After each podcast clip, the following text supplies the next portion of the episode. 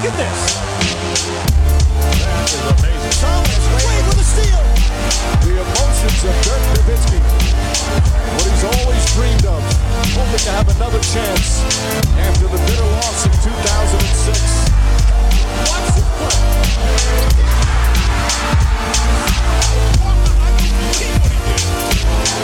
That is amazing. Hallo und willkommen zu Gut Next, dem deutschen Basketball-Podcast im Internet.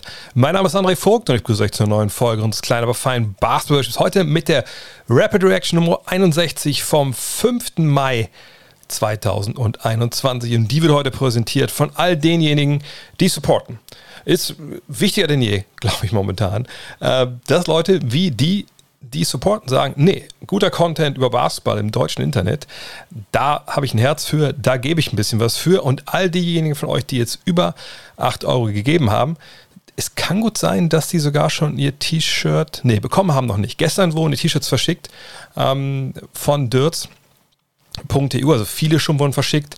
Ähm, ein Großteil verschicke ich, also ich kriege auch von denen ein großes Paket. Da packe ich dann alle Supporter-Shirts dann aus, ne, verschicke die hoffentlich dann nächste Woche. Äh, Habe jetzt ja ein bisschen mehr Zeit. Und äh, ja, wenn ihr denkt, oh, das ist ja echt eine coole Sache, man kann supporten und man kann sogar ein T-Shirt bekommen. Ja, supporten kann man ab einem Euro geht's los. Einfach gutnext.de da registrieren oder patreon.com slash drehvogt. Aber da gehen noch ein paar Gebühren ab, die natürlich, wenn ihr das direkt auf gutnext.de macht, nicht abgehen. Und ähm, ja, wenn ihr es auf kartennext.de macht, dann kriegt ihr eine Mail, landet auf dem Spam mit so einer Kontoverbindung, könnt den Dauerauftrag einrichten. Ab 1 Euro geht's los. Ab 8 Euro gibt es ähm, das T-Shirt am Ende des ähm, Monats. Ab 25 Euro gibt es nochmal eine Goodie Bag. Und die ist ja wirklich Goodie Bag. Habe ich auch schon mal gesagt. Ich habe für die Jungs extra ähm, eine, eine von, jeweils eine von diesen ähm, ja, Sporttaschen, die ich mit ähm, Performance gemacht habe, zurückgehalten. Also die kriegen die dieses Jahr. Von daher würde mich freuen, wenn ihr auch supporten könntet. Ähm, denn äh, ja, wenn ihr gerne zuhört, vielleicht habt ihr ja den einen oder anderen Euro hier über. Aber kommen wir zu den News der Woche. Und da war einiges dabei, von dem nicht alles so richtig äh, erfreulich ist. Fangen wir mit Dennis Schröder an. Da äh, habe ich gestern mit, mit Dean, ähm, Deep Dive mit Dean im Premium-Podcast über gesprochen schon. Deswegen heute in aller Kürze. Dennis ist ins Covid-Protokoll eingezogen, erneut ähm, von der NBA. Das bedeutet, ne, er ist wieder 10 bis 14 Tage voraussichtlich raus. Man weiß allerdings jetzt nicht, warum ist er jetzt in der Quarantäne? Ähm, hat er sich doch infiziert mit Covid? Äh, hat er einfach nur irgendeine Regel verstoßen ähm, und muss deshalb erstmal in Quarantäne? Kann er sich früher freitesten? Ist alles ein bisschen äh, schwammig gerade, weil man es einfach nicht weiß. Ist ja auch okay, es ist ja auch Datenschutz. Und was man aber weiß und was jetzt hochgekocht ist, auch in den USA, weil es verschiedene äh, Fans übersetzt haben und es dann drüben natürlich in den Medien auch jetzt ausgespielt wurde, sind die Aussagen von Dennis von vor ein paar Wochen. Da hat er nämlich in einem Call mit, der, ich glaube, der SID war dabei, DPA, Sport 1 und so weiter gesagt, auf die Frage, ob er sich impfen lassen würde. Boah, nee, das wäre so mehr eine, eine Sache, die müsst ihr mit der Familie ausmachen, müsst ihr erstmal informieren, aber eigentlich nicht. Hat dann auch gesagt, ja, LeBron und ich sind die einzigen, die nicht geimpft sind im Team, sonst sind eigentlich alle hat das dann nachher ein bisschen wieder revidiert, dass er meinte, ah, bei LeBron weiß ich es gar nicht so nicht genau. Naja, Fakt ist nun mal, er ist wieder im Covid-Protokoll. Es kann natürlich sein, dass er infiziert ist. Und bei den Lakers brennt momentan der Baum. LeBron ist eigentlich, muss man sagen, zurück. Anthony Davis ist zurück. Sie spielen gegen das Play-in-Tournament, was ich ehrlich gesagt nicht gedacht hätte, dass sie da reinkommen. Jetzt bin ich überzeugt davon, dass sie dort landen. Ähm, auch weil LeBron jetzt mit seinem Knöchel wieder Probleme hat, jetzt die nächsten beiden Spiele fehlen wird. Das ist das Spiel gegen die Clippers. Und Back-to-Back -back dann gegen die Trailblazers. Warum ist gegen die Trailblazers doppelt wichtig? Naja, das ist eins der Teams, mit dem sie sich halt battlen darum, dass man eben nicht ins Play-in-Tournament kommt. Und ähm, Play-in-Tournament wäre schon eine mittlere Katastrophe für die Lakers, weil sie dann natürlich nicht diese Woche frei hätten vor den Playoffs, um zu trainieren, um vielleicht auch nochmal zu regenerieren, je nachdem, wie Davis und LeBron jetzt die Belastung wegstecken. Jetzt ist LeBron erstmal nicht wieder, wieder nicht dabei. Also das ist schon, das wäre schon eine kleine Katastrophe, wenn sie in die Play, ins Play-in-Turnier müssten. Und Dennis Schröder fehlt jetzt. Der, wenn er in zwei Wochen raus sein würde, käme erst dann zum Play-in-Tournament zurück auch dann ist man natürlich erstmal ein bisschen angeschlagen, vor allem wenn er vielleicht wirklich infiziert hat. Und äh, wow, das was das alles für Auswirkungen haben kann, so Richtung Free Agency etc. und so teamintern. Ja, LeBron hat da ja eine sehr, sehr, sehr, sehr bemerkenswerte Aussage auch äh, getätigt gestern, vorgestern. Haben wir gestern Abend in aller Breite erklärt. Aber das ist sicherlich nicht zu vernachlässigen. Es ist keine kleine Sache, die Dennis Schröder da gerade passiert ist. Und die gesamte Saison der Lakers hängt da momentan dran. Und das ist, das muss man wirklich beobachten, was da jetzt in den nächsten Tagen und Wochen passiert.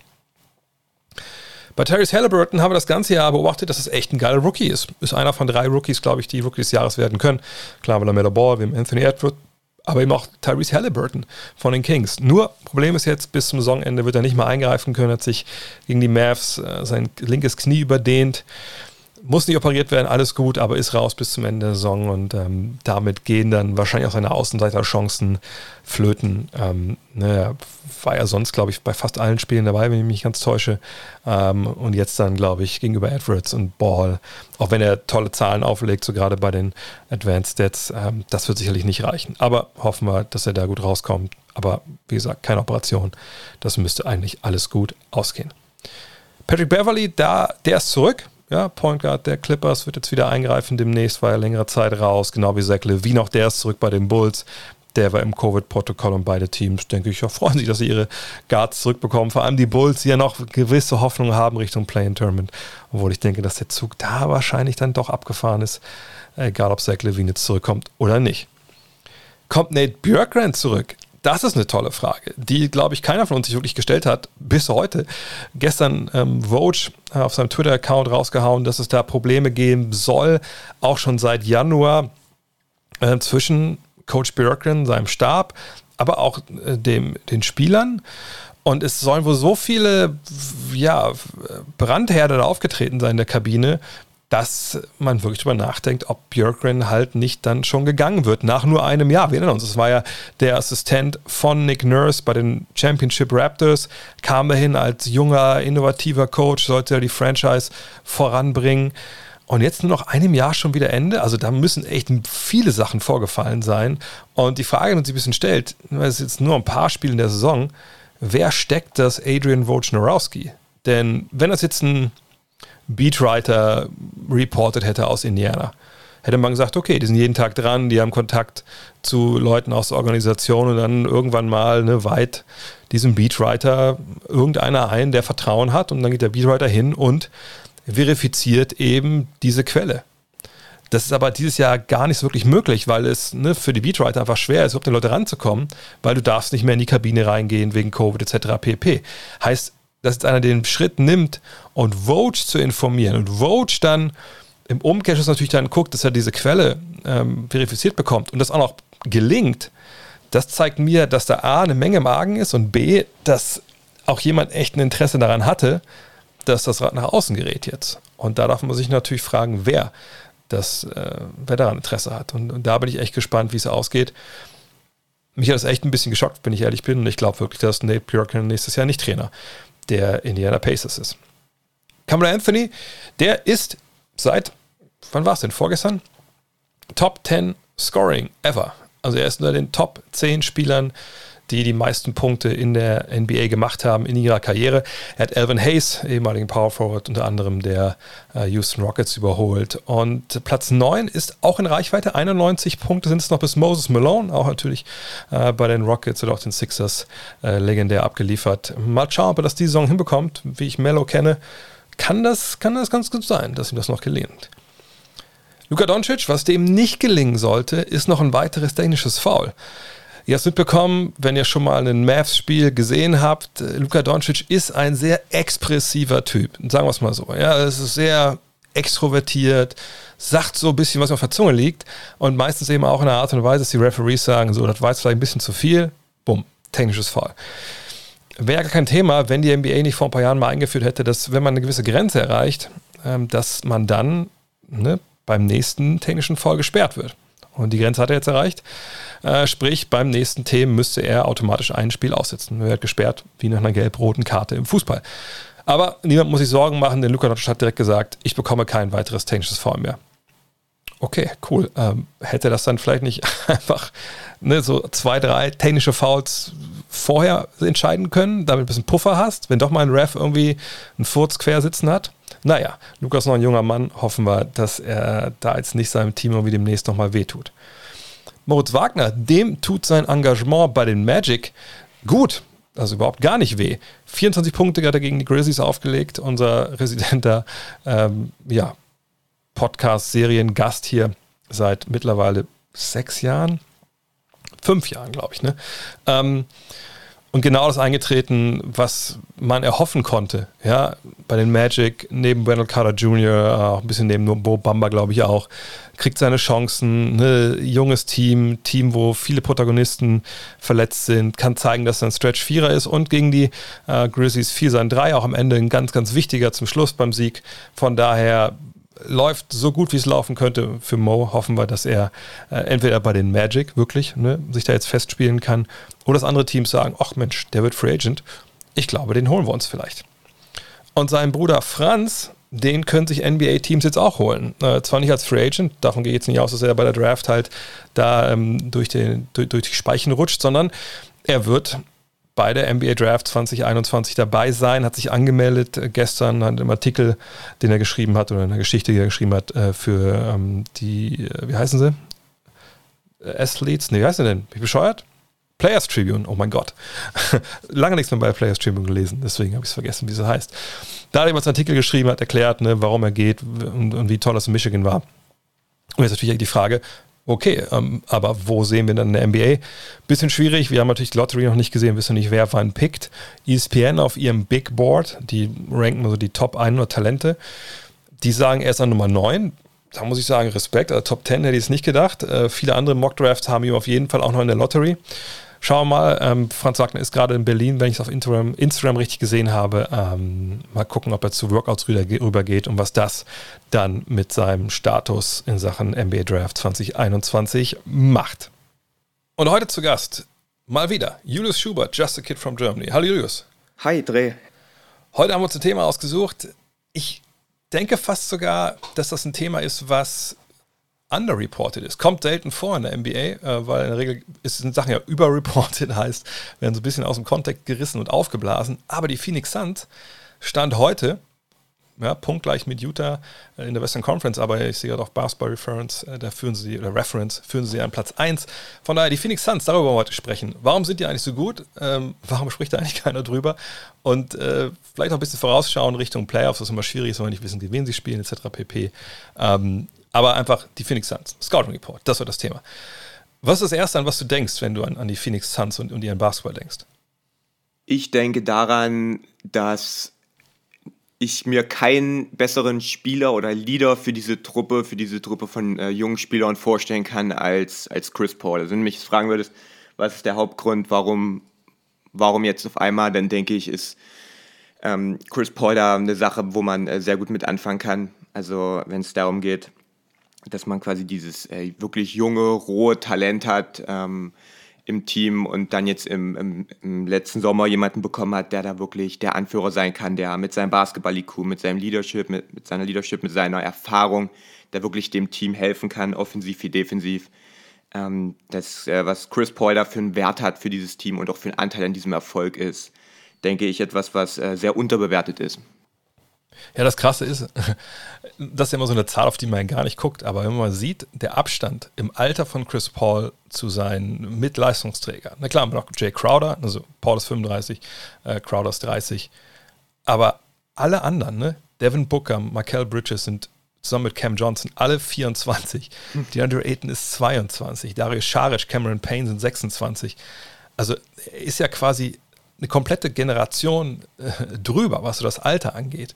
Und, und das finde ich halt auch wirklich faszinierend, dass genau wie du sagst, dass da auf einer Seite diese Youngster sind und dann kommt dieser, dieser Old Head dazu und wird zum einen komplett angenommen von Tag 1. Wir erinnern uns, in der Offseason im Booker auch direkt gesagt, okay, wir haben Chris Paul geholt, ich gehe mit Chris Paul trainieren im Sommer. Ähm, und selbst einer, der so ein bisschen ja auch mal mürrisch sein kann. Da gibt es ja genug Reports, ne, wie ähm, Chris Paul auch damals vor allem bei den Clippers so ein bisschen Leute dann ein bisschen sehr genervt hat. So. Ähm, aber der kommt jetzt dahin, nimmt die Rolle total an, die er ja ein Jahr vorher schon auch schon in Oklahoma City gespielt hat. Und das funktioniert halt richtig, richtig gut und das passt richtig gut zusammen. Das fand ich, ist auch für mich das Erste, was ich denke. Aber ich sehe natürlich schon so einen Dreiklang. Ich sehe ihn, ne, als die weise alte Basketball-Eule, die hinkommt und alle unter seine Fittiche nimmt.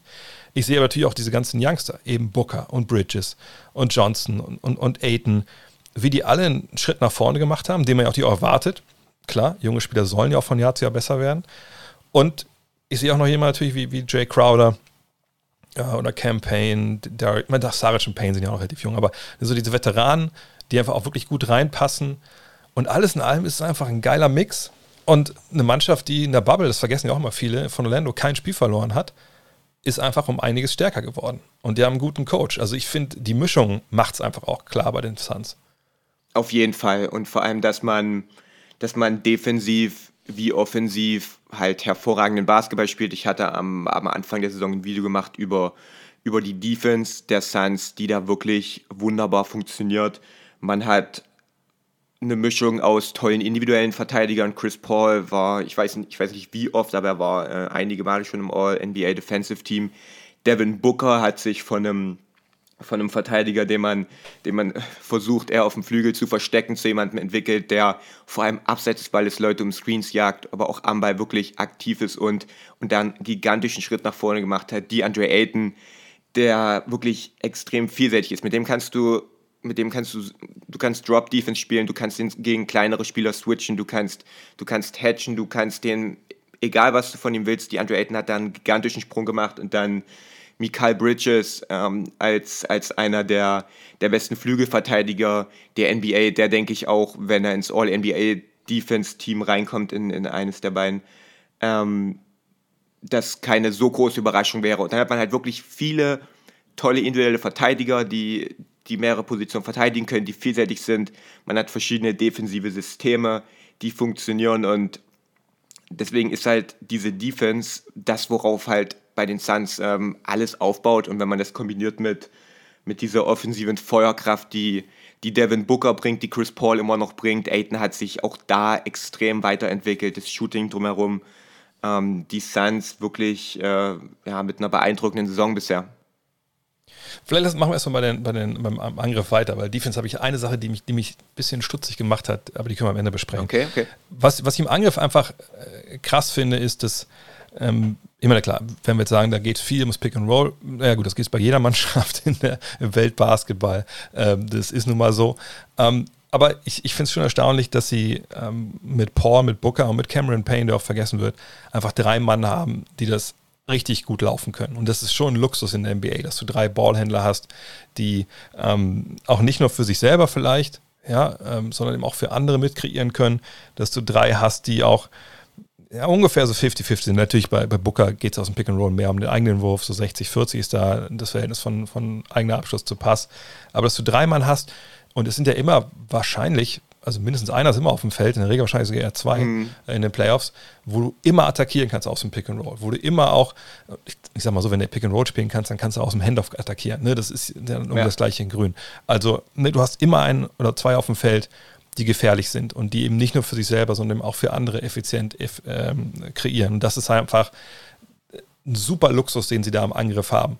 Und gleichzeitig treffen sie ihren Dreier auch, auch relativ gut, sind so im ersten Drittel in NBA, haben da ein paar, paar gute Schützen, obwohl da vielleicht der eine oder andere Wackelkandidat dabei ist.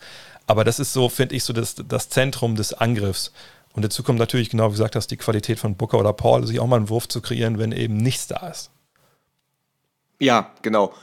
Ähm, Chris Paul, ich hatte, ich hatte letzte Woche ein Video gemacht über, über seinen Basketball-IQ, ähm, wo man, man wirklich, äh, wo man wirklich sieht, auf wie viele, wie viele Possessions er Einfluss nimmt, egal ob er halt am Ball ist und, und sich da die Defense zurechtlegt und sich das alles so sortiert, wie er es braucht, aber vor allem auch abseits des Balles ähm, wenn Devin Booker am Ball ist, wie er halt wirklich abseits des Balles steht und dafür sorgt, dass die Situation, in der Devin Booker jetzt ist, das Spacing, äh, wo die Mitspieler stehen, ähm, was Offball gelaufen wird, wo Screens gestellt werden, dass er halt einfach da wirklich so wichtig ist, ähm, indem er das den jungen Kollegen, die jetzt ähm, auch in einem Spielsystem spielen, was deutlich anspruchsvoller ist als noch im letzten Jahr oder in den letzten Jahren, dass sich da alle zurechtfinden, dass es alles so gut geölt läuft, vor allem in einer Saison, wo du nicht wirklich viel trainieren kannst, so viele Ausfälle sind, ähm, wo sich äh, spontan auch Aufstellungen ändern können und sowas alles, ist halt ähm, das, was Chris Paul da macht, für, für diese Truppe extrem wichtig. Und dann, und dann Devin Booker, der sich jederzeit seinen eigenen Wurf kreieren kann, der zu den besten ähm, On-Ball-Shot-Creatern der NBA gehört. Das, ähm, das sind auf jeden Fall ein paar der Schlüssel äh, für diesen Erfolg. Die Andre Ayton hat sich, hat sich extrem weiterentwickelt in diesem Jahr. Sein, sein, sein Punkteschnitt ist, wenn mich nicht alles täuscht, ist ein bisschen runtergegangen ähm, im Vergleich zum mhm. Vorjahr. Aber die Effizienz ist halt komplett durch die Decke. Äh, man merkt da wieder den Einfluss von Chris Paul. Also für, für Ayton ist gefühlt jeder Tag äh, Heiligabend, ähm, wenn er da abrollt und von Chris Paul in Szene gesetzt wird ähm, hat sich extrem, also ich hatte, ich hatte letztes Jahr schon ein Video zugemacht zu dieser Roll Gravity, die, die Andre Ayton hat. Klar, alle Center haben ein bisschen Roll Gravity, ähm, aber die Andre Ayton, das merkt man, das merkt man besonders, wie sich das Feld zusammenzieht, wenn er da wirklich schnell mobil abrollt, hat er auch diese, also der fängt ja auch wirklich jeden Pass, den, den du ihm zuspielst. Ähm, da schafft es in diesem Jahr deutlich besser auch Kapital draus zu schlagen, indem er dann Dump-Off-Pässe spielt, zu, zu vielleicht Cuttern rauskickt, selber macht hat sich da extrem weiterentwickelt als Finisher, kann auch jetzt selber aus dem, aus dem äh, Low Post äh, für sich kreieren, ähm, was dann auch nochmal eine Waffe ist, dass man wirklich, äh, du hast es angesprochen, nicht nur die Spieler hat, die aus dem Pick and Roll kreieren können, sondern dann bekommt Aiden ein Mismatch und dann, und dann hat man dann auch jetzt mit Paul jemanden, der dann auch das sieht und dann auch alles in Bewegung setzt, dass halt auch Aiden dann den Ball bekommt.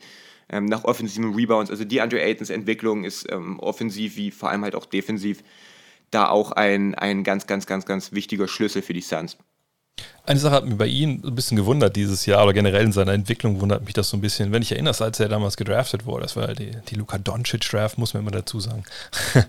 ähm, da war so äh, der Scouting Report damals, ja, ein mobiler Big Man, auch mit einem relativ guten Wurf, so rund um die Freiwurflinie, ja, ja. mhm. ne, Pick and Pop mäßig sicherlich äh, eine Option und auch ähm, sicherlich demnächst mal irgendwann auch mit einem Dreier. So, und das Witzige ist, er spielt kein Pick and Pop. er, ja. er spielt quasi nur Pick and Roll. Und aber auch genau aus dem Grund, den du auch schon gesagt, genannt hast, ist es auch gar nicht so schlimm, dass ihm da jetzt noch diese andere, Vari äh, diese andere Dimension gerade fehlt, weil er eben in der Lage ist, eben auch mit dem Ball dann ein bisschen was zu machen, wenn er nochmal in die Defense reinrotiert, ihn weiterzuspielen. Und ähm, ich denke auch, er ist ein bisschen der vergessene Spieler, wenn es jetzt um die, um die Suns oft geht. Einfach weil, genau wie du sagst, ne, das, er ist jetzt ja keiner, der letztes Jahr eben noch 18 Punkte auflegt, sondern eben nur noch knapp 15. Ähm, klar ist das ein Double-Double, 15 und 11, alles gut, ne? krasse Wurfquote, ne? ja, 63,3 Prozent aus dem Zweierbereich, eben weil er auch quasi ne, ne, nur da abschließt. Aber das ist schon, schon ein wichtiger Mann vorne. Man sieht es auch so ein bisschen, sie haben ja auch viele Lineups mit Dario Scharic dann als, als Big Man. Mhm. Und die sind so eine Mixed Bag. So, ne? Das sind mal Lineups dabei, wo du denkst, oh krass, ein Net-Rating von über 20.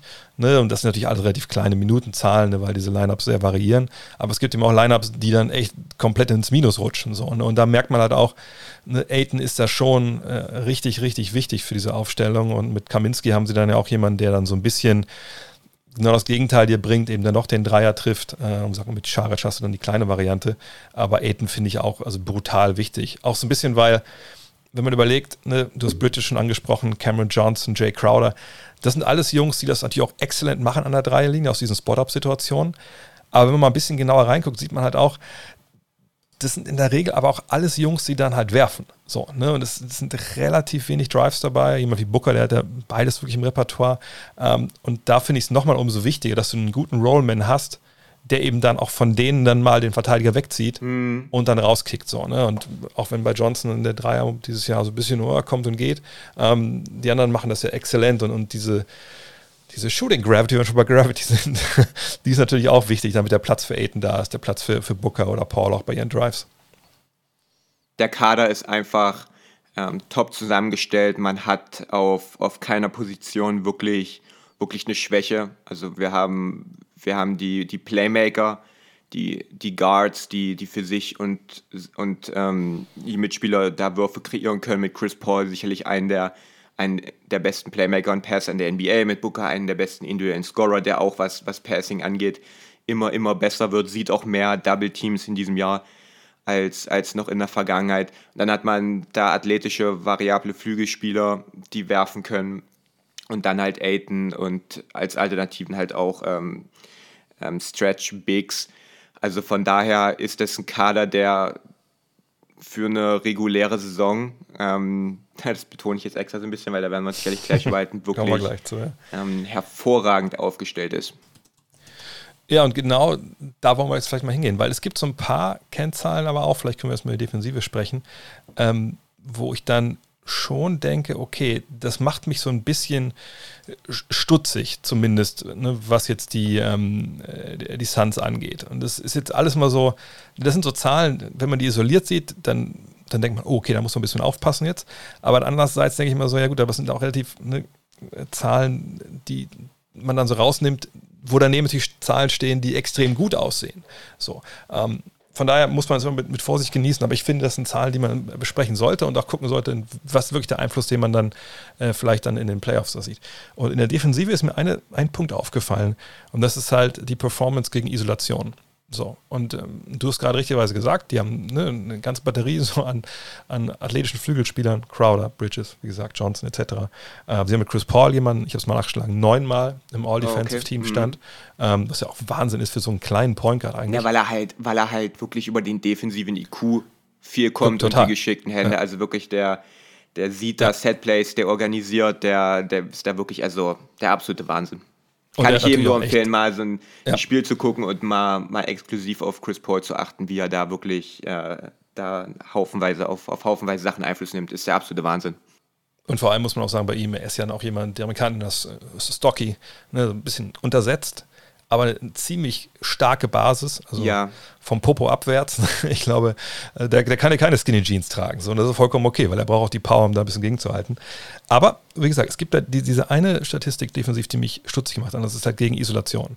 Ähm, also A, 8% der Abschlüsse des Gegners kommen aus Isolation. Und denkt man, 8%, das ist jetzt ja wirklich nicht viel ist es sicherlich auch äh, im Großen und Ganzen nicht. Auf anderen Seite, wenn man mal hinguckt, okay, das ist schon jeder zehnte Angriff und nicht jeder Abschluss aus einer Isolation, der vielleicht daraus entstanden ist, kommt ja in dieser Zahl mit drin vor, weil diese Sportrack, äh, nicht Sportrack, äh, Synergy-Zahlen sind manchmal so ein bisschen hauchungenau. Ne? Ich kann ja auch in Isolation laufen, äh, ich passe den Ball raus und ich trigger damit eine, eine Passstaffette, die im Endeffekt dann als Spot-Up-Korb einfließt in die Statistik zum Beispiel. Ne? Aber wenn ich aber sehe, okay, 8% der Angriffe der Gegner ne, enden in der Isolation. Und das kann dann ne, ein Korb aus Isolation sein oder ein direkter Pass.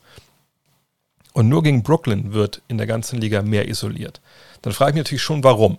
Und wenn ich dann noch sehe, dass drei Mann isoliert halt nicht gut agieren. Also es gibt ja diese Tier, Tier halt ne, bei, äh, bei Synergy von Excellent, Very Good, Good und dann Average, Below Average und Poor.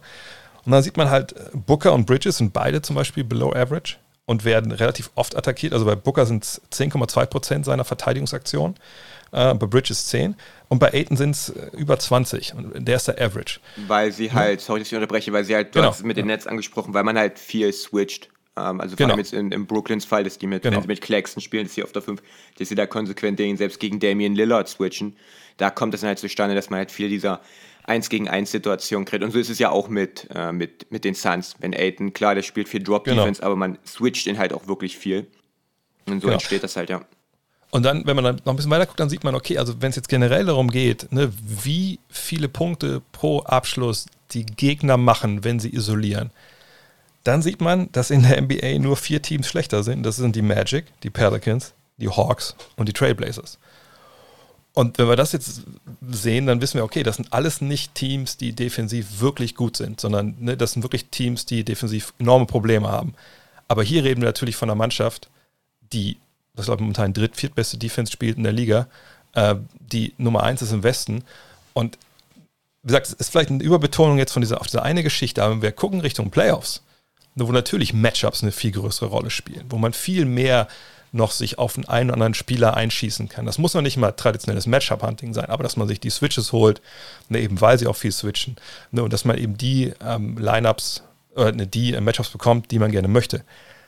Da, da mache ich mir Sorgen um die Suns, wenn ich ehrlich bin, weil ich, ich denke, dass sie da angreifbar sind und es dann vielleicht schwierig werden kann, das wirklich so zu kontern. Gerade wenn es gegen Mannschaften geht, was ich mit, mit bulligen Ballhändlern, ne, mit, mit Spielern, die wirklich eins gegen eins da einiges drauf haben. Okay, was ich mich, was ich mich halt äh, frage so ein bisschen ist, äh, wo, wo diese Zahlen herkommen, weil wenn ich jetzt mir überlege, dass ähm, Devin Booker, also man kann absolut nicht sagen, dass Devin Booker eine, eine schwache Saison am defensiven Ende spielt. Nee, nee, also das, also Fall, nee. Devin, Devin Booker spielt eine hervorragende defensive Saison. Also wirklich auch gegen, gegen wirklich Top-Flügelspieler, gegen All-NBA-Flügelspieler wie äh, Paul George zum Beispiel, ähm, machte, hat er da einen wundervollen Job gemacht und bei, und bei Aiton ist es ähm, ähnlich. Von daher ähm, war, bin ich auch ehrlich gesagt ein bisschen überrascht ähm, von, von diesen Zahlen oder kann mir nicht so wirklich erklären, wie sie zustande kommen. Ich wäre beunruhigt, wenn, wenn, die, ne, äh, wenn, wenn die Suns sich jetzt wirklich darauf einschießen würden und sagen, okay, wir können nur das. Ähm, so ist es halt nicht. Also man kann auf jeden Fall, man, also ich denke, dass man zu den variableren defensiven Teams in der NBA gehört, wenn es darum geht, welche Taktiken man auspacken kann. Also ich, ich, ich denke, wenn man wenn die Suns äh, mit ihrer Starting Five da Drop Defense spielen mit Michael Bridges, der ähm, ich fand das ganz cool. Ich habe ähm, da vor allem zu Beginn der Saison hat man äh, kurzzeitig dann hat man gegen gegen Donovan Mitchell, Luka Doncic und und Brandon Ingram gespielt und Michael Bridges hat da wirklich in jedem Spiel ähm, diesem Pick-and-Roll-Ballhändler genau die Seite weggenommen, in die er eigentlich gehen möchte. Also wenn du jetzt, wenn, wenn, wenn, wenn die Taktik Eis ist und man möchte, dass hm. du zur Seitenlinie gehst, dann kommt Luka Doncic nicht zur Mitte. Und da kann er machen, was er möchte, wenn er, wenn er von Michael Bridges verteidigt wird. Dann hat man Aiden, der relativ hoch, hoch steht und auch wirklich die Mobilität hat, um dann die Hüfte zu drehen und dann wirklich auch zu gucken, dass er ähm, da verhindert, dass du dann am Korbpunkt bist. Und dann halt solche Spieler, die, wenn sie reinstanden, auch extrem schnell wieder, wieder draußen sind, ob es Chris Paul ist, ob es Devin Booker ist, Cameron Johnson, all diese Leute. Ähm, von daher, so genau, und dann, und dann kann man Hedge Defense spielen. Man kann wirklich ähm, dann, dann Aiden auch draußen haben und dann wirklich, ähm, da greifen dann die Mechanismen ähm, in der Team Defense. Also ich bin eigentlich sogar relativ optimistisch, wenn ich an die Suns äh, Playoff Defense denke, wenn ich okay. ehrlich bin. Ja. Also ich meine, alles in allem denke ich auch, dass das natürlich dass du die Infrastruktur hast. Ne? Also das verstehe mich nicht falsch. Also ich mir denke schon, dass die Infrastruktur stimmt. Nur wenn man ganz tief in diese Zahlen eintaucht bei, bei Synergy, dann, dann, dann fällt das schon auf, weil das so der einzige Bereich ist wirklich, wo sie also irgendwie aus, ne, einfach nicht gut aufgestellt scheinen. Ich meine, klar gibt es auch, bei den Cuts sind sie nicht gut, aber Cuts, die kann man wirklich ein bisschen vernachlässigen. Ne? Das, das ist ja keine äh, offensive Aktion. Klar kann man die auch forcieren so ein bisschen, aber die sind entweder da oder nicht da. Und auch da würde ich vielleicht so ein bisschen mit, jetzt rein ne, vom Verständnis her könnte ich mir vorstellen, gut, ne, wenn du viel switch, wenn du draußen aggressiv bist, kassierst du auch vielleicht mal einen Cut mehr, mm, ja, ja. Backdoor oder so. Ne, aber das kannst du dann vernachlässigen, wenn du die anderen Bereiche als gut machst. Und sie, zum Beispiel bei Synergy steht auch, ne, Spot-Up-Situationen verteilen sie exzellent. Da gibt es nur zwei Teams, die sind besser momentan. Pick and Roll, den Dribbler verteilen sie als zweitbestes Team. Ja, ja, das, ist, ähm, das geht ja, alles aber, also zum Großteil auf, auf Bridges Cup. Genau. Also das war genau. Hm. Und wenn du dann halt siehst, aber sagt, diese ISO-Geschichte, weil, also ich mache mir da, das heißt, dem Sorgen im Sinne von, ich möchte es halt sehen, wie sie es dann lösen. Ich sage mhm. nicht, dass alles zusammenbricht. Ne? Und klar ist es einfach zu sagen, ja, wenn die jetzt gegen LeBron spielen oder gegen Davis, dann haben die ein Riesenproblem. Ja, jeder hat ein Problem, wenn er gegen LeBron oder gegen Davis spielt. Darüber müssen wir jetzt hier nicht reden. Aber die Frage ist halt wirklich, wenn dann äh, die Gegner sagen, okay, pass auf, ähm, wir sehen ja, Devin, und Devin Booker wird ein Zielspieler sein, ne, bei allen mhm. Fortschritten, die er gemacht hat, allein schon aus dem Grund, dass du sagst, hey, wir wollen, dass der hinten ein paar Körner lässt, die er vielleicht vorne dann nicht mehr hat. Ja. So, das, das, ist ja vollkommen klar. So, und, und dann ist halt wirklich die Frage, ne? also wenn es dann und Bridges, Booker, das sind halt auch zwei Namen, wo ich denke, okay, krass, ne? Bridges sehe ich genauso wie du. Aber die Zahlen hier zeigen eben, dass sie ihn auch targeten. Also ne, 10% ne, der, der ISOs, die gelaufen werden gegen Phoenix, werden gegen ihn gelaufen. Jetzt kann man sagen, ist halt auch einer der besten Verteidiger, ist ja auch vollkommen klar. Aber er macht es eben auch in den Situationen nicht so gut. Und da bin ich echt gespannt. Also ich sage jetzt nicht, dass die das zusammenbrechen in den Playoffs. Ich frage mich halt nur, warum das so ist und ob das dann, weil die Zahlen, das sind die gleichen Zahlen, die die Front Office sich auch angucken. Ne? Zumindest im allerersten Schritt, bevor sie zu ihren eigenen Zahlen kommen, die wahrscheinlich nochmal hundertmal besser sind. Aber ne, was kann da dann passieren. So, da bin ich gespannt. Und das ist wirklich auch die einzige Frage, die ich habe an die Defense der Suns, wenn ich ehrlich bin. Ja, ähm, kann ich jetzt gar nicht direkt ja. Nee, kein Thema, aber, aber, aber, du hattest ja auch schon angedeutet, hm. dass du äh, eine Frage hast Richtung Playoffs an die Suns. Die Frage ist, wie weit, wie weit können, sie kommen? das ist die Frage, die ich an, ja, gut, die, die ich an alle Playoff-Teams ähm, Ja, ich denke, dass dass ähm, Phoenix, also ich hatte letzte Woche ein Video gemacht, wo ich auf vier Contender an jeder Conference geguckt habe, so ein bisschen versucht habe, da jeweils meine 100% zu verteilen auf, mhm. auf diese jeweils vier Teams. Und ich hatte im, im Westen hatte ich 40% an die Lakers gegeben, 35% an die Clippers, äh, 10% an die Jazz und 15% an, an Phoenix. Also ich äh, traue da den Suns ein bisschen mehr sogar zu als Utah, aber halt insgesamt deutlich weniger als, als den beiden LA-Teams. Und das hat vor allem zwei Gründe, zwei Sachen. Und das ist A, Playoff-Erfahrung. Ja. Und weil das ist, das ist halt was, was man absolut nicht unterbewerten darf, dass viele von diesen Spielern zum ersten Mal eine Playoff-Minute und für, die, für sie hat sich vielleicht die, die Bubble am Ende so angefühlt wie Playoffs, aber das war es ja im Endeffekt nicht. Das ist, ja dann auch nochmal ein Unterschied. Playoff-Basketball ist ähm, überspitzt gesagt eine, eine andere Sportart. Und, und ich denke, da kann es zum Nachteil werden, wenn, wenn wirklich viele auch dieser Schlüsselspieler, Aiton, äh, Booker, ähm, Bridges, noch nie in ihrem Leben eine Playoff-Minute gespielt haben. Ähm, klar bringt Chris Paul da eine Menge Erfahrung. Auch Crowder hat schon die ein oder andere Schlacht da geschlagen. War ja auch letztes Jahr dann in Finals mit Miami. Aber das ist halt was, wo, wenn man dann auf einen, auf vielleicht einen achten trifft oder einen siebten, ähm, der, der gut ist, vielleicht jetzt sogar die Lakers, man weiß es ja nicht, dann, dann mache ich mir da schon so ein paar Gedanken. Und die zweite Sache ist halt Superstar Power. Ähm, denn bei allem Respekt vor, vor, vor, vor Devin Booker und, und auch ähm, Chris Paul, aber das sind keine Top 5, Top 6 Spieler. Und wenn man überlegt, dass wenn man gegen vor allem jetzt die, die Lakers spielt, klar, man muss, das ist alles noch ein ganz, ganz kurzes Fragezeichen, noch wie gesund die beiden sind. Aber gehen wir mal davon aus, dass James und Davis nah dran sind an 100 Prozent, dann haben die Lakers die beiden besten Spieler der Serie. Und das ist halt in so einer Sportart wie Basketball, ist es halt ein riesiger Vorteil. Ein riesiger Vorteil. Und selbst in der Serie mit den Clippers haben die Clippers, wenn, wenn Paul George in dieser Form ist, wahrscheinlich zwei der drei besten Spieler der Serie, wenn nicht sogar vielleicht die beiden besten. Und da ist dann halt diese Superstar, diese Superstar-Power in der Spitze, das ist halt das, was dir im Endeffekt Playoff-Serien äh, gewinnt. Und da sieht es halt zusammen in, in Kombination mit der Playoff-Erfahrung halt bei den Suns ein bisschen dünn aus.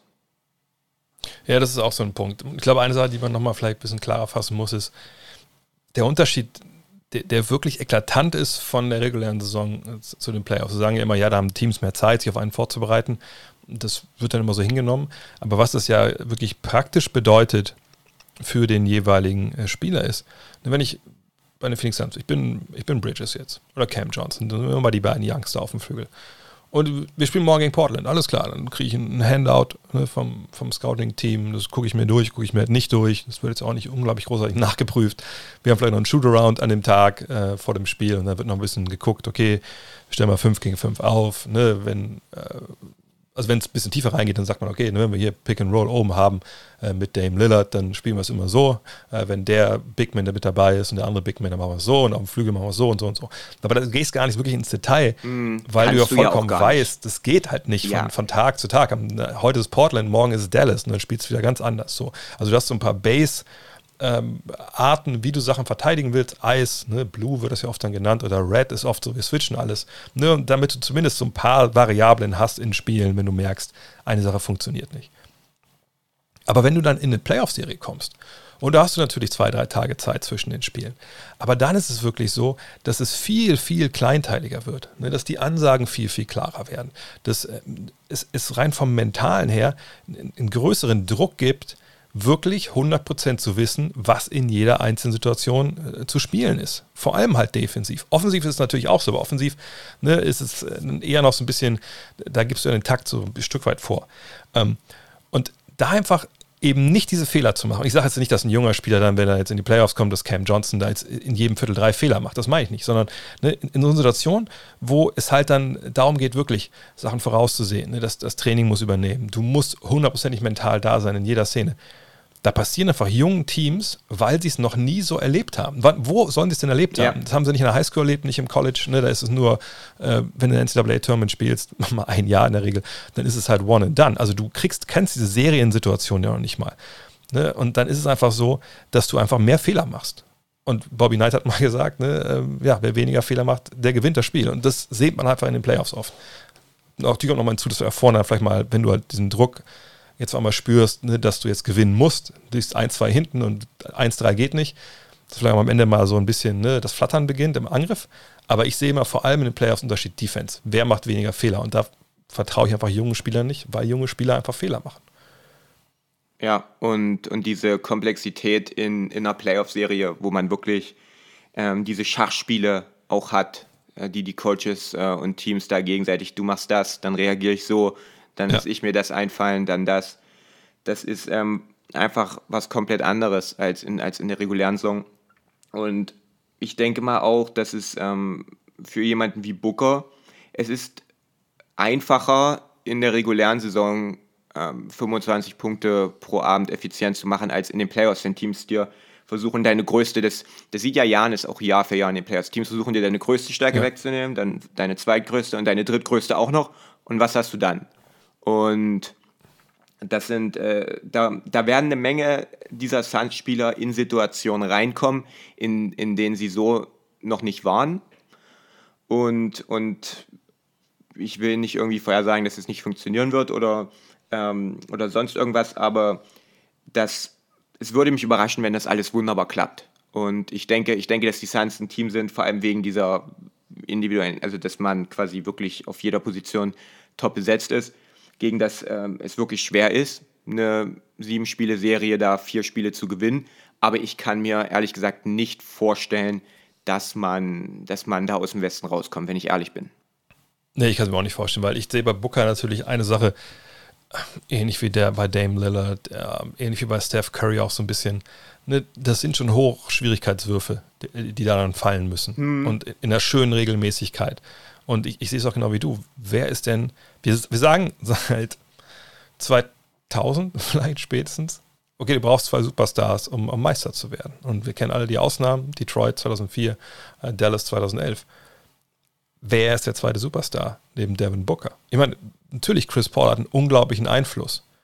Aber Chris Paul, selbst in, in den jungen Jahren, ne, war nie der Typ, der dir halt und er hat Klatsch natürlich ne, Fähigkeiten, hat auch mal Spiele gehabt, aber er ist nicht der Typ, wo du weißt, der gibt dir heute 35, wenn du die halt brauchst. Weil er eben auch nicht der Spielertyp ist. Und das ist auch vollkommen okay. Und ich, ich sehe halt, sag mal, wenn wir Booker sagen, ist ein Superstar, äh, Paul ist so ein halber, aber ich sehe nicht die andere Hälfte. Also ich sehe nicht Aiden, ich sehe nicht Bridges, ich sehe nicht Crowder, ich sehe nicht Johnson, ich sehe nicht Sharic und nicht Payne und schon gar nicht Tory Craig oder Abdel Nader, dass die halt einen ne, Step drüber haben. Interessant ist es eigentlich, ähm, dass, du, dass du Booker da über, über äh, Chris Paul hast. Denkst du, also findest du, dass äh, Devin Booker der, der bessere Spieler ist oder zumindest der, also gut, das sind zwei Fragen, der, der wichtigere Spieler für die Suns? Nee, also ich war jetzt eher, eher bezogen auf Scoring. Also ich glaube schon, okay, dass er Topscorer okay, okay. sein ja, wird. Ja. Immer, ja, ja, ne? ja, also klar, ja, Ich glaube schon wichtiger, Fall. dass du natürlich äh, Paul hast. Auf der anderen Seite glaube ich, wenn du Booker rausnehmen würdest und sagst, okay, Chris Paul, spiel du mit dem Rest der Jungs, ich glaube, da kommst du in der regulären Saison noch wunderbar mit durch. Ne, da bin ich mir relativ sicher. Aber ich, ich glaube, so in den Playoffs dann, wo es dann wirklich darum geht, yo, Cam Johnson, krieg dir mal einfach einen, einen eigenen Wurf hier puh, dann wird es dann schon schwierig. Ne? Oder DeAndre Ayton, jetzt gehen wir hin, mach, mach mal wieder 18 plus pro Spiel. Ne? Das ist dann halt, da habe ich dann in, Booker schon, schon mehr Vertrauen. Ich habe auch mehr Vertrauen, dass Booker ein 30-Punkte-Spiel macht in den Playoffs ja, als Paul. Ja, ja, so, ne? Also da aus der Richtung meine ich. Klar, wenn du Chris Paul wegnimmst, ich glaube, dann müssen wir nicht darüber reden, so gut Cameron Payne das von der Bank macht, ähm, dann ist Phoenix, also wenn sich Chris Paul heute verletzt, dann spielt die erste Runde nicht, dann fliegt Phoenix in der ersten Runde raus. Da bin ich mir relativ sicher. Wahrscheinlich sogar egal, gegen wen sie spielen. So, so bitter ist es halt dann auch. Ne? Aber ich, ich bin echt gespannt, weil in der Western Conference, das, das ist ja so wild. Ich habe gestern mit Dean drüber gesprochen äh, im Deep Dive. So, ne? Also allein deine Lakers, ich bin mittlerweile überzeugt davon, dass die nicht, also andersrum, dass die ins Play-In-Tournament müssen. Ah, okay. Ähm, mhm. Weil es ja, ich muss was nachschlagen, wann das genau ist. Weil das, das Endspiel kommt ja am 18. Ne, am 17. Am, am 7. Mai ist das Endspiel für meine Begriffe gegen Portland. Und es ist ach, zu Hause. Achso, ich dachte, du meinst Plan, ja. Hm, ja. Ja, und ich meine, sie spielen jetzt, jetzt haben sie erstmal frei. Aber gegen die Clippers, glaube ich, setzt LeBron aus. Gegen ne? beide. Richtig- Gegen beide. Gegen beide sogar. Oh, das habe ich gestern nur Clippers gesehen. Na gut, dann, wie gesagt, dann glaube ich nicht, dass du diese beiden Spiele gewinnst. Äh, und Portland, gut, die haben jetzt auch noch, glaube ich, ein relativ toughes Programm am Ende. Ja, sie haben jetzt Cleveland vorher, aber müssen auch nicht Back-to-Back dann in das Spiel gegen die Lakers. Dann haben sie Back-to-Back gegen San Antonio. Okay, dann haben sie Houston. Dann müssen sie nach Utah. Dann haben sie Phoenix. Für die wird sicherlich noch, noch um was gehen. Und dann am Ende die Nuggets. Aber ich habe auch gesagt, die Nuggets am Ende. Also ich glaube wirklich, wir werden in der Western Conference, wenn es darauf ankommt, dass du am Ende ein Spiel verlieren musst, um nicht in die Lakers zu spielen, Runde 1, dann werden, also wenn das, wenn sie Sechster werden, wenn sie nicht Sechster werden, ist es auch egal. Aber dann, dann, und dann machst du es halt. Dann lässt du einfach das letzte Spiel liegen. Und in dem Fall, ich glaube, wenn Denver dafür sorgen kann, dass die Lakers ins Play-in-Tournament gestoßen werden. Also wie bei, wie bei, ähm, wie heißt der Film hier? Äh, wie heißt der denn? I'm Sparta. Wie heißt denn der Film? Äh, 300, genau. Also wenn wirklich, ne, wenn, wenn Jokic da stehen kann, dann kann LeBron und AD einfach in diese riesen Grube reintreten, indem er halt nicht Ja, spielt ja. gegen Portland, dann macht er das so. Und da bin ich halt echt gespannt, was dabei rauskommt. Und dann wird es ja auch so äh, krass. Und ich finde sogar, es ist sogar ein, na gut, das ist ein relativer Nachteil, vielleicht sogar, wenn du, ähm, wenn du Zweiter wirst im Westen, weil du natürlich dann weniger Zeit hast, äh, um zu wissen, gegen wen du. Nee, Quatsch. Nee, nee, das ist ein Nachteil, wenn du Erster wirst, so. Weil du dann nochmal ein Spiel länger warten musst, so, um ja. zu wissen, gegen wen du antreten musst. So, ne? Und, äh, aber gut, ich meine, das, das werden wir dann sehen. Ich finde es, ich, also ohne Scheiß, wenn die Lakers wirklich auf Platz 7 landen am Ende und es dann Lakers gegen Golden State gibt, also da gibt es ja auch, auch keinen Weg daran vorbei, sich das live nachts Ja, anzugucken. da wird äh, die Person, die, die, die sich das ausgedacht hat, wird dann sicherlich nicht dafür gefeuert. Wenn, wenn, Nee, das, wenn man ey, das finde ich so. Ich habe es gestern auch gesagt. Ich meine, ich kann LeBron verstehen, ähm, seinen Sinneswandel, denn vor ein paar Monaten fand das ja noch ziemlich geil. Aber wer mir jetzt sagt, dass das scheiße ist, also, also jetzt, ne, ich, ich habe gestern gesagt, das ist natürlich die absolut falscheste Saison, das einzuführen. Sind wir ehrlich, Mm, ne? Also wenn du es ja. nächstes Jahr Ja. eingeführt hättest, so alles klar, super geil, alle haben sich gefreut. Ne? Dieses Jahr ist es totaler scheiß Zeitpunkt.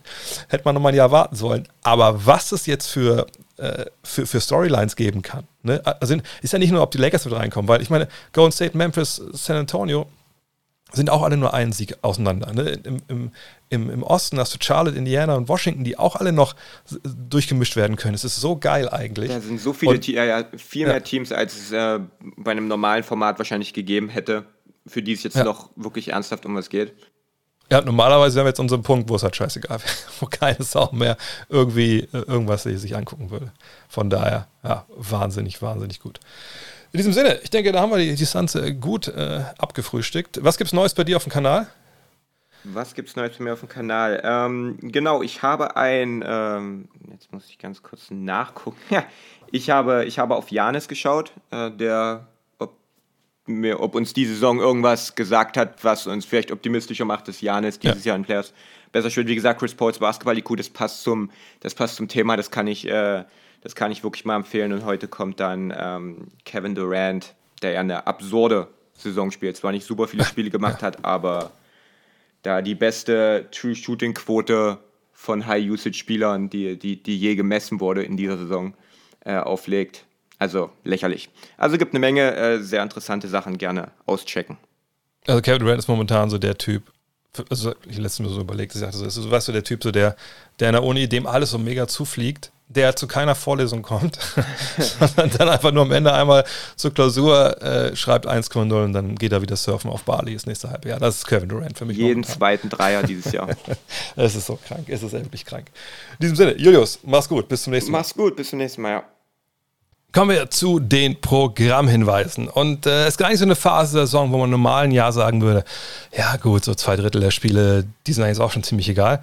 Aber dank Play-in-Turnier, dank, einer echt, echt, echt engen Eastern und Western Conference-Tabelle gibt es noch einige Games, die man sich anschauen kann momentan. Heute Nacht, 3 Uhr, Knicks gegen Nuggets. Juice Randall gegen Nikola Jokic, das kann man sich reintun. Siebter, fünfte dann, morgens um 1.30 Uhr, Nets bei den Mavs. Uh, da habe ich echt Interesse dran, äh, wie, wie das halt läuft. Ähm, Gerade auch, weil die Nets natürlich gucken müssen, dass die jetzt ein bisschen in den Groove kommen. Ähm, Kevin Durant haben wir gerade darüber gesprochen, der muss sich um seinen Gro- Groove keine Sorgen machen, aber der Rest der Truppe schon. Ähm, und dann am 8.5. um 3 Uhr morgens Nuggets gegen Jazz. Das könnte natürlich auch ein Matchup sein, was wir in den Playoffs nochmal sehen. Sind da alle mit dabei? Natürlich nicht, ähm, ähm, weil da auch so ein bisschen Verletzungen rechts und links gibt, aber trotzdem wichtiges, wichtiges Matchup. Und dann muss man ein bisschen gucken, am 9.5., also am Sonntag um 4 Uhr morgens, Nets gegen Nuggets. Aber es ist Back-to-Back -back für die Nuggets, die von einem Auswärtsspiel kommen. Da vielleicht vorher gucken, bevor ihr früher aufsteht oder länger wach bleibt, ne, wer wirklich da äh, mitspielt auf Seiten Denvers. Aber dann im NBA 2K21 Sunday haben wir zwei Spiele zur europäischen Primetime. 19 Uhr Heat gegen Celtics. Das ist ein Spiel gegen das Play-In-Tournament. Das müssen wir uns anschauen. Und dann um 21.30 Uhr Knicks gegen Clippers. Und das ist natürlich auch ein Spiel, das wichtig ist ne, für die Platzierung in beiden Conferences, ähm, wenn es darum geht, ne, wer hat Heimvorteil etc. PP. Google des Tages, eine Geschichte, die ich ich heute gelesen habe, die brandaktuell ist. Googelt einfach mal Joe Ingles Business Stat. Joe Ingles Business Stat kommt dazu in einem Artikel, der echt cool ist. Allein schon wegen der Zitate von Joe Ingles äh, früh in, der, äh, in dem Stück. Ähm, ist bei ESPN gelaufen. Lohnt sich auf jeden Fall. Und das war's schon für heute. Abschließender Hinweis. Wenn ihr Bock habt, auch äh, mich zu sehen, wenn ich Fragen beantworte über Basketball rede, das könnt ihr tun auf twitch.tv slash Vogt oder youtube.com slash Drehvogt. Da habe ich gestern Abend noch den Fragen-Stream von gestern runtergeladen. Rede lange auch über Dennis Schröder, was die Auswirkungen sind. Äh, über Franz Wagner etc. pp. Glaube ich, in anderthalb Stunden habe ich vor dem Bayern-Spiel gemacht. Äh, bitteres Ende bei den Bayern. Gut. Ist halt leider so. Jetzt ein fucking Dreier entfernt von der Final Four, vom Final Four. Naja, kann man jetzt nichts mehr machen im Nachhinein. Jedenfalls, äh, ja, wäre unglaublich geil, wenn ihr vielleicht sagen könnt, ach guck mal, Twitch und YouTube folge ich dem Mann doch auch mal. 5000 Folgen schon auf äh, YouTube. Wir sind ganz kurz vor 4000 bei Twitch. Würde mich sehr freuen. Kostet ja auch nichts. In diesem Sinne, bis zum nächsten Mal und das ist schon relativ bald, glaube ich. Ja, bis dann. Euer André. Hello. Look at this. That is amazing. Thomas Wade with a steal. The emotions of Dirk Nowitzki. What he's always dreamed of. To have another chance after the bitter loss in 2006. Watch the play.